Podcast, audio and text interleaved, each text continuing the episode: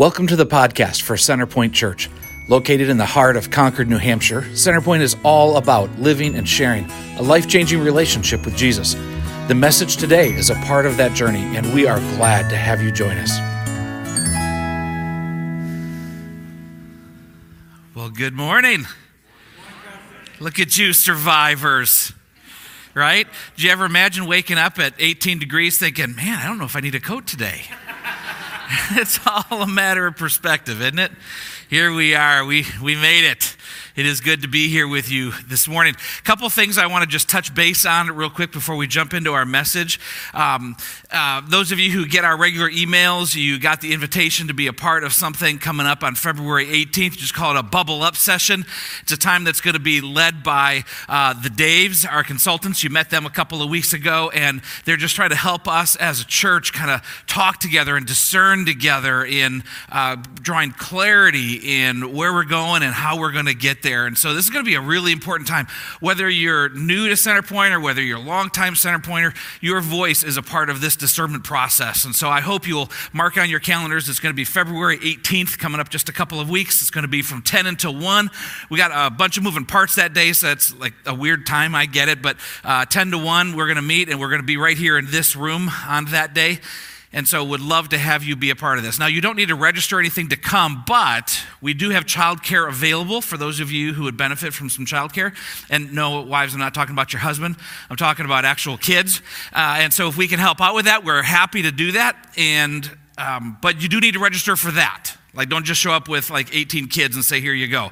So, uh, do, if you got kids and we can take care of your kids that day, we'd love to be able to do that, but you do need to register. And so, if you need help registering, just let us know. It was in the email that I sent, but if you didn't get that, just kind of call the office and, and let us know how we can register your kids. All right? So, you can be a part of that. Here, something that's really cool with this and there's a lot of things that are really cool with this. Uh, you know, I, we've got relationship with churches in our community, and uh, Mark at Grace Capital and Rick at Epsom Bible, they're, they're just really good friends of mine. We're in the trenches of ministry together as churches, but they're just really good friends of mine. And so I was talking about this day, and I, made a big ask of them, uh, and they jumped on it in a second. And it was uh, to take care of our kids that day. And so, you know, I don't want our normal kid people to be taking care of our kids that day. I want our normal kid people to be a part of the conversation we're having. And so, in order for that to happen, both Grace Capital and Epsom Bible are jumping in with volunteers to take care of our kids that day because they love us. Isn't that cool? I just wanted you to know about that. One, just because I'm really thankful for that, and I love that they're they're wanting to take care of us in this very practical and tangible way. And so, uh, yeah, so anyway, I wanted to share that part of it too. But again, if you want the kid stuff, you do need to register because we got a limit on how many kids we can take that day. All right? So that's coming up on the 18th. And the other thing is going on today. Um, I'll try to mention it again at the end of the message, but sometimes I forget that stuff. I get wrapped up in what I'm saying and I forget. But today is Group Connect. And so maybe you're here and you are not connected in a group and you're looking for some community and how we make some of those connections and grow in your faith. Like we've been talking about loving each other, and that requires proximity. It just does. And so if you're looking for that opportunity, today is the perfect day for you to be here. Down the hallway to the south wing, you're going to find Group Connect down there. So all of our group leaders are at tables there. They'll be able to describe what's going on with their groups and when their groups are meeting and what the groups are like. And you can find a group to connect today. Thus the name, really fancy, Group Connect. So that is going on today. Like don't get up right now and do it. But after the service, you're going to want to get up, head down that hallway to the south wing, go on in there and meet some folks, and it is going to be a great opportunity. I know some of you are like, boom, we're extroverts. We're going to go do this thing. And others of you are like, eh, people scaring me a little bit. So, like, be brave. Be brave, right? And head down that hallway, head to Group Connect, and they're, uh, they're going to be here this morning uh, after our services uh, to serve you and to lovingly invite you to join them to be a part of what's going on in their groups. All right? So that's going on today, and you aren't going to want to miss that. Oh, let me just uh, pause and pray for us, and we're going to dive into our message today. Let's pray. Father, uh, we want to thank you for your word and how you have revealed yourself in Scripture. From beginning to end, you show us you show us you. You show us how you're at work redeeming, rescuing, restoring, renewing this world. All at your hand. Your love, your mercy, your grace, your holiness, all at work. And so, God, we love to study your word. We love to know you, to catch glimpses of who you are. And so, do that work in us today. Uh, open our eyes to see, that we might see you more clearly. Open our ears to hear, that we might hear you more clearly. And Father, soften our hearts to receive what you have for us today. Your same spirit that inspired these words are the spirit that is alive and active in us today as your followers. And so stir in us today. Soften our hearts. Let us be good soil, receptive to your word that it might grow roots and bear fruit. We pray this in Jesus' name. Amen. Amen. We're continuing in our series exploring what does it mean for us to belong not only to God as His people, but to belong uh, to one another. And so there's a, a bunch of phrases in uh, Scripture, the one another passages. And so we're looking at a bunch of them, not all of them, but we're looking at a bunch of them. And so we spent some time hanging out with uh, John, one of the disciples, both in the gospel and in his letters, the epistles. And so we're, we're shifting a little bit here, and we're going to hang out in Romans chapter 12 for a few weeks, okay? We're going to hang out in Romans chapter 12. And so we're, we're getting some different perspective on this beautiful diamond called the body of Christ, the church. Who are we? And, and we've got uh, uh, just part of our culture. It's the air that we breathe is individualism. And so it pushes on that notion of individualism. But we want to invite it to do that, to challenge us, to awaken us, and to allow us to look at the various facets of beauty, like a beautiful diamond, to look at the facets of beauty of what it means to be uh, the church. What does it mean to be a community of disciples of Jesus? Now, I, I, know that not all of you who are sitting here or listening online have made that decision to follow Jesus. Um, like, you're in the right spot. Like, like learn and listen and take this in. We've got a we've got a seat at the table for you. But but the predominance of us are are are trying to figure out what does it look like to live in faithfulness to Jesus and to do that not only in my life but in our life together. And so that's what we're exploring here. And so we're gonna we're gonna read the first uh, several verses of Romans chapter 12. All right, and this is a, a, transitional type of passage from the first 11 chapters. Paul didn't write it in chapters, but we get them in chapters for us. It makes it a little bit easier for us to follow along. And so uh, there's this transition in this letter that's being written to Roman Christians, these Christians in Rome who are, who are learning what it is to follow Jesus what it is to give themselves to Him.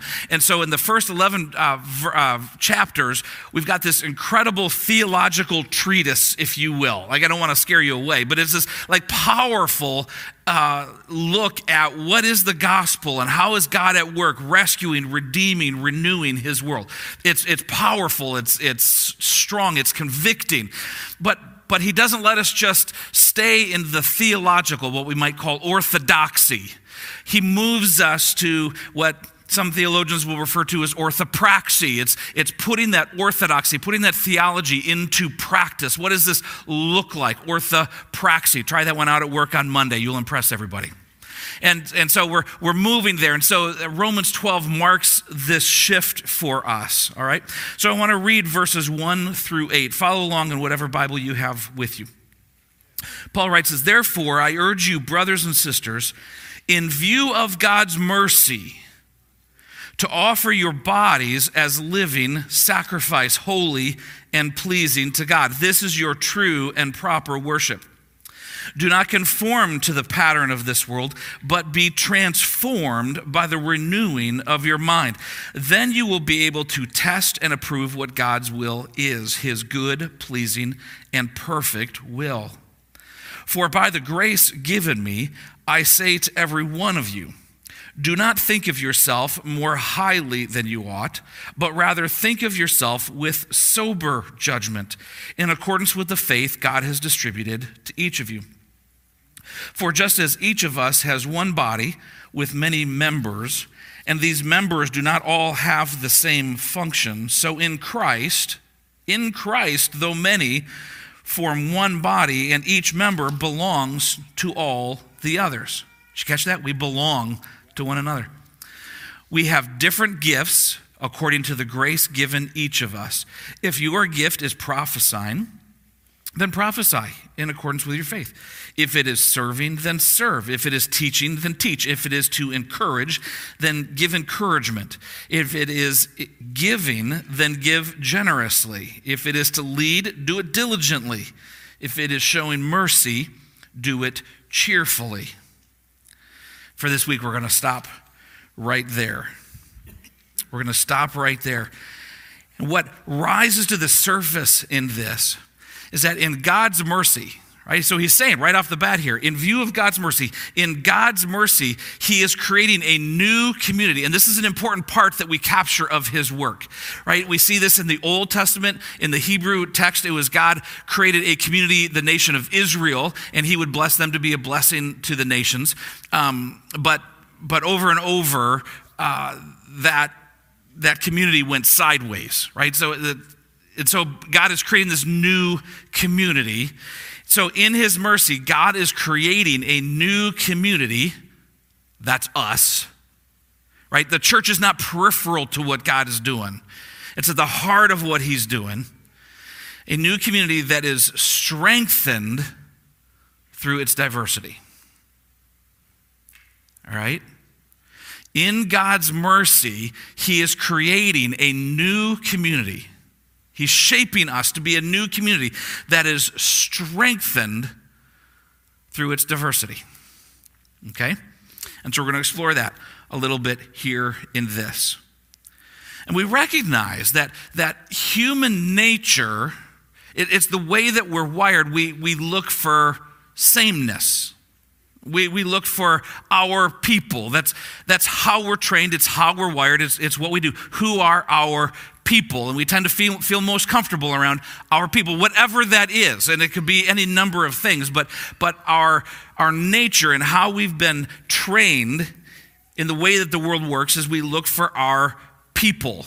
You've heard the phrase birds of a feather flock together right. Birds of a feather flock together. Like there's this this truism and and uh, teenagers are going through their school trying to find who who are my people? Where do i belong? And so you got some jocks and you got the nerds you got the computer nerds you got the science nerds right. So you can divide up your your tribes if you want to. You got your artist people you got your band people. Um, and so like all of these different groups like uh, we're, we're trained early in our lives to kind of look for our people and where do we hang out who are the people that we're with? Who are the people that, that resonate with our sense of identity? And so what's hap- what, what happens in the formation of this new community is, is God is drawing us together under a different banner, and the banner is Jesus. And so those identifying factors that drew us to quote unquote our people change. And now we're coming together under the, the head who is Jesus he is the banner under which we walk forward together. It's, it's Jesus. We are bound by Him, by His grace. And yet we look around, we look around and go, I'm not sure these are my people right? Like it, it's a it's a diverse group of people in any number of ways, and so we can find ourselves wrestling with the differences. And so the question that's begged is, how do we belong to each other? How do we live in unity together when there's when there's so many differences? How do we work that out? What does that look like? And so, this is what Paul is drawing us into appreciating this dynamic of belonging to one another. And he begins it and bases it right here in the beginning. Look again, verses 1 and 2. Therefore, I urge you, brothers and sisters, right? So he's talking to people who are Christians, people who are in Christ. Therefore, I urge you, brothers and sisters, in view of God's mercy this is not a generic thing. He's taught, he's referring back to what he had just done. The first 11 chapters are God's expression of mercy. And I've shown all of this to you, he says. Now, in light of this mercy of God that we have experienced, in view of that, I urge you to offer your bodies as living sacrifice, holy and pleasing to God. This is your true and proper worship. Verse 2 Do not conform to the pattern of this world, but be transformed by the renewing of your mind. Then you will be able to test and approve what God's will is, his good, pleasing, and perfect will. Now, as we look at this, this is the context for then what he says in 3 through 8, right? So we want to pause here and look at this context in light of God's mercy. There's a couple of things that stand out for us here. One of them has to do with worship, and the other one has to do with our mind, um, our way of thinking, our patterns of thinking, all right? And so he's calling these things out specifically uh, the, the act of worship, particularly in verse 1, and our mind, the renewal of the mind in verse 2. When he talks about it in transformational, in renewing ways because as he has laid the foundation previously, he's shown us what uh, corrupted worship, what, um, what corrupted minds look like and do. And so we go back, uh, you can flip back real if you want to, back to Romans chapter 1. If we look in Romans chapter 1, verse 25, this won't be up on the screen, so you can mark it in your phone or, or open up your Bible. Just flip a few pages back. Paul is talking about the brokenness of our world. They exchanged the truth about God for a lie, verse 25, and worshiped and served created things rather than the Creator who is forever praised. Amen. And so there's a corrupted worship. That's what sin does in us.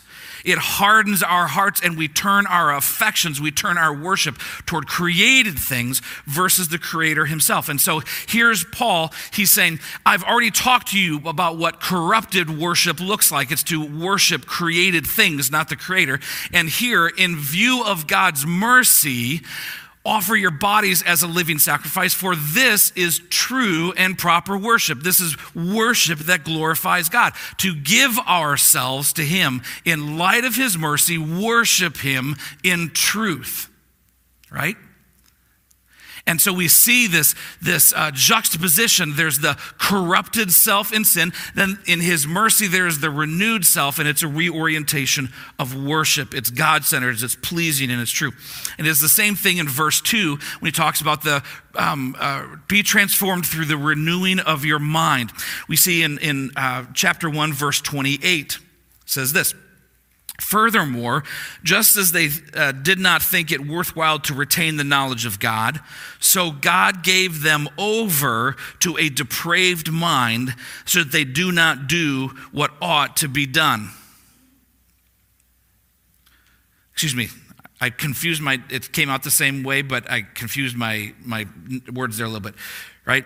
So, they, so God gave them over to a depraved mind so that they do what ought not to be done we also don't do what ought to be done. Both of those things are true.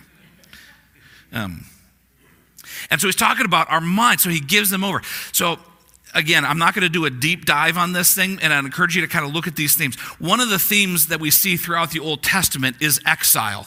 When Israel failed to live up to the covenant promise of God, to be obedient and humble before God, right? They neglected God, they worshiped created things instead of the Creator, right? That was their deal. They were to worship God and God alone. They failed to do that.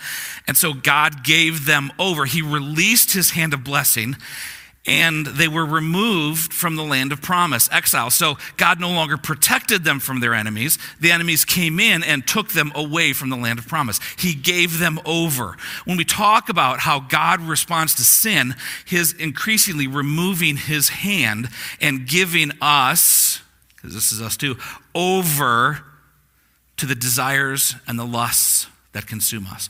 And we become captive of it. Just like Israel became captive of Babylon, they became captive of Assyria, they became captives of these nations that invaded and took them into exile.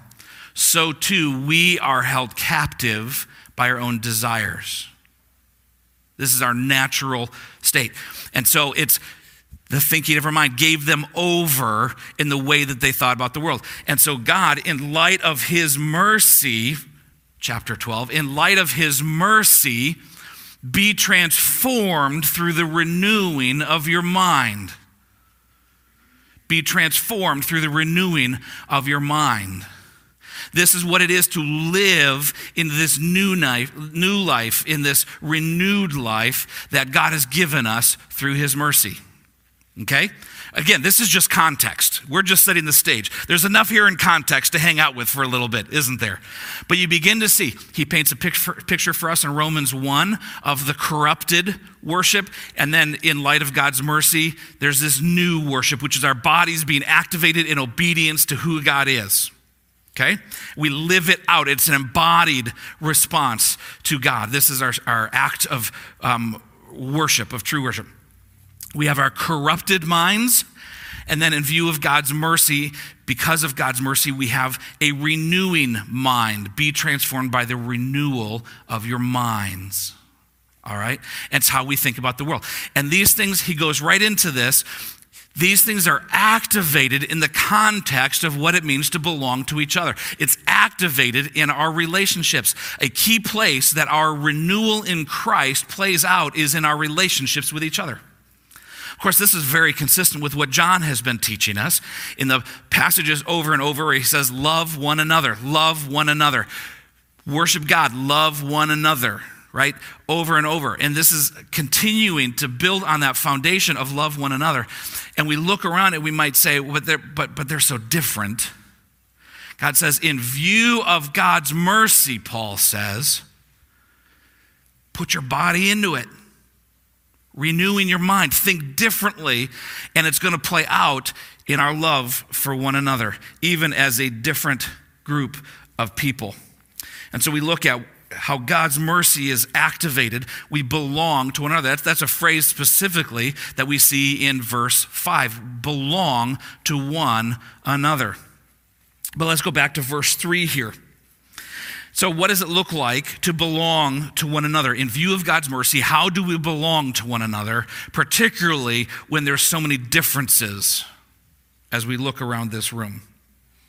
Verse 3 For by the grace given me, Paul is saying this as an apostle, for the grace given me, I say to every one of you, do not think of yourself more highly than you ought, but rather think of yourself with sober judgment in accordance with the faith God has distributed to each of you. This renewed mind will reorient our thinking. And this first place that we stop on this journey is this renewal of thinking about ourselves. Don't think of yourself more highly than you ought, but think of yourself with sober judgment, with right judgment. That word sober is a difficult one to translate. And so a lot of the translations will say sober judgment. It could also be with, with right judgment. So, in other words, think of yourself rightly. Sometimes what we'll do is we'll take this and we'll say, don't think of yourself more highly than you ought to. Think of yourself with sober judgment. And we'll kind of translate sober into dour. Like, think of yourself in dour judgment. Ooh. oh, I'm horrible. I'm worm. I'm terrible, right? And so we take on this shape. That's not what God actually is doing. In view of God's mercy, view yourself rightly rightly. It's neither too high nor too low. Think of yourself rightly, because this isn't Goldilocks. It's, it's not a think of your, don't think of yourself too high, don't think, think of yourself just right. It's think of yourself rightly. It's a reorientation. It's not a little bit of this and a little bit of that. It's a, okay, stop thinking like this. Think of yourself and and you're reorienting yourself, and now I'm thinking about myself this way. Because you see how he calls us into that. He says, You think about yourself, this new identity that we've been given, this renewed mind this new, renewed mind reorients us in our thinking about ourselves and others, uh, transforms this new identity. It's a work of His mercy in our lives that we then participate with.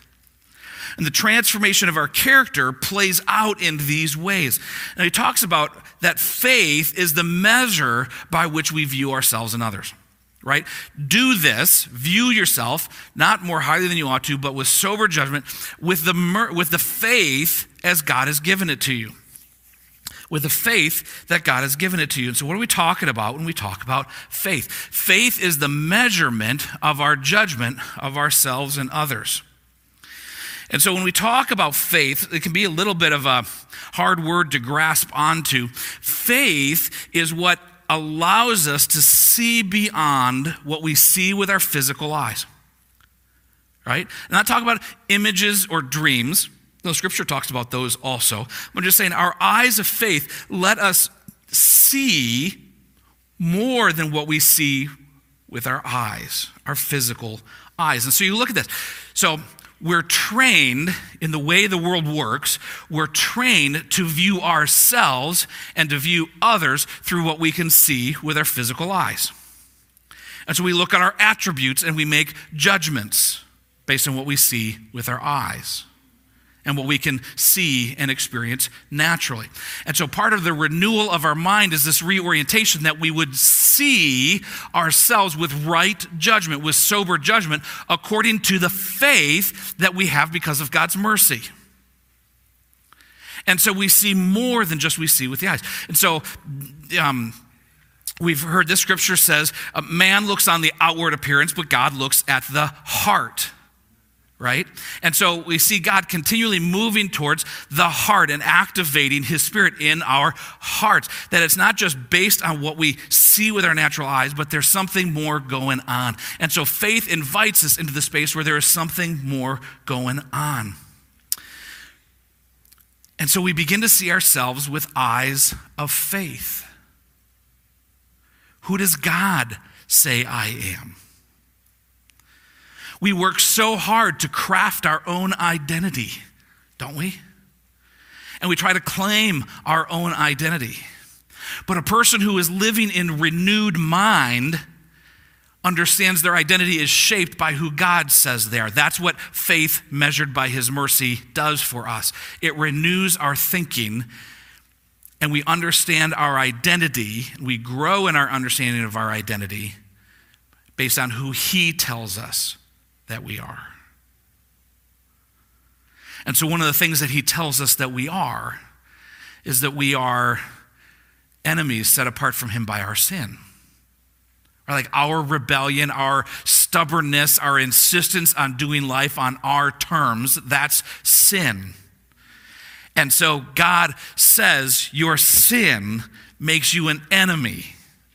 There's no way around that. There's no way to soft pedal that. This is what happens. And we can fight that and we can wrestle that, but when we renew our minds, we go, oh, yeah, that's, oh, yeah, okay, yeah. Yeah. And, and, and, we can see our rebellion against God, our rejection of His law, our rejection of His love as the sin that is, right? There's a mercy in that.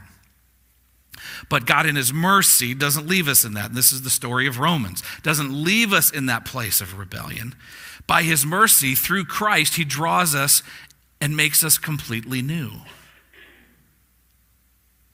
And so now, no longer bound by the chains of sin, with that being our primary identity, now he says, through Christ and the Holy Spirit alive in you, God's mercy, you're his children. No longer enemies, not even just servants, but friends, reconciled to God, his children, sons and daughters, which is why Paul starts as, therefore, you brothers and sisters. Because if we are sons and daughters of the Most High God, that makes us brothers and sisters together. It's shaping our sense of who we are, not only in our belonging to Him, but also in how we belong to one another. And so we see these things work out. Faith allows us to see who He says we are. And we recognize that it's not all about me.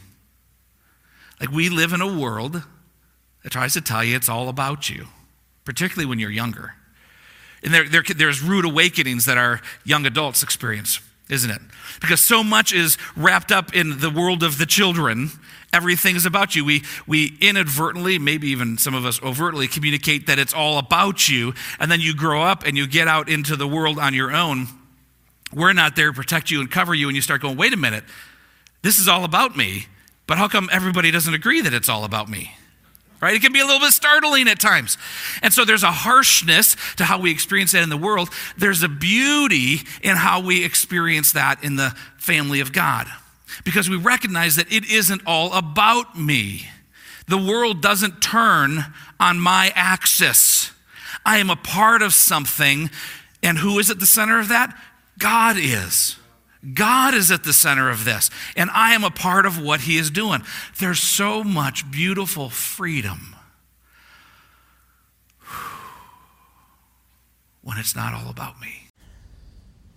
Take a little bit to stop and reflect on what God might be saying to you and how you'll respond to Him today. Wherever you are on your journey of faith, we are here to serve you. Find us at centerpointnh.org and join us on the journey of living and sharing a life changing relationship with Jesus.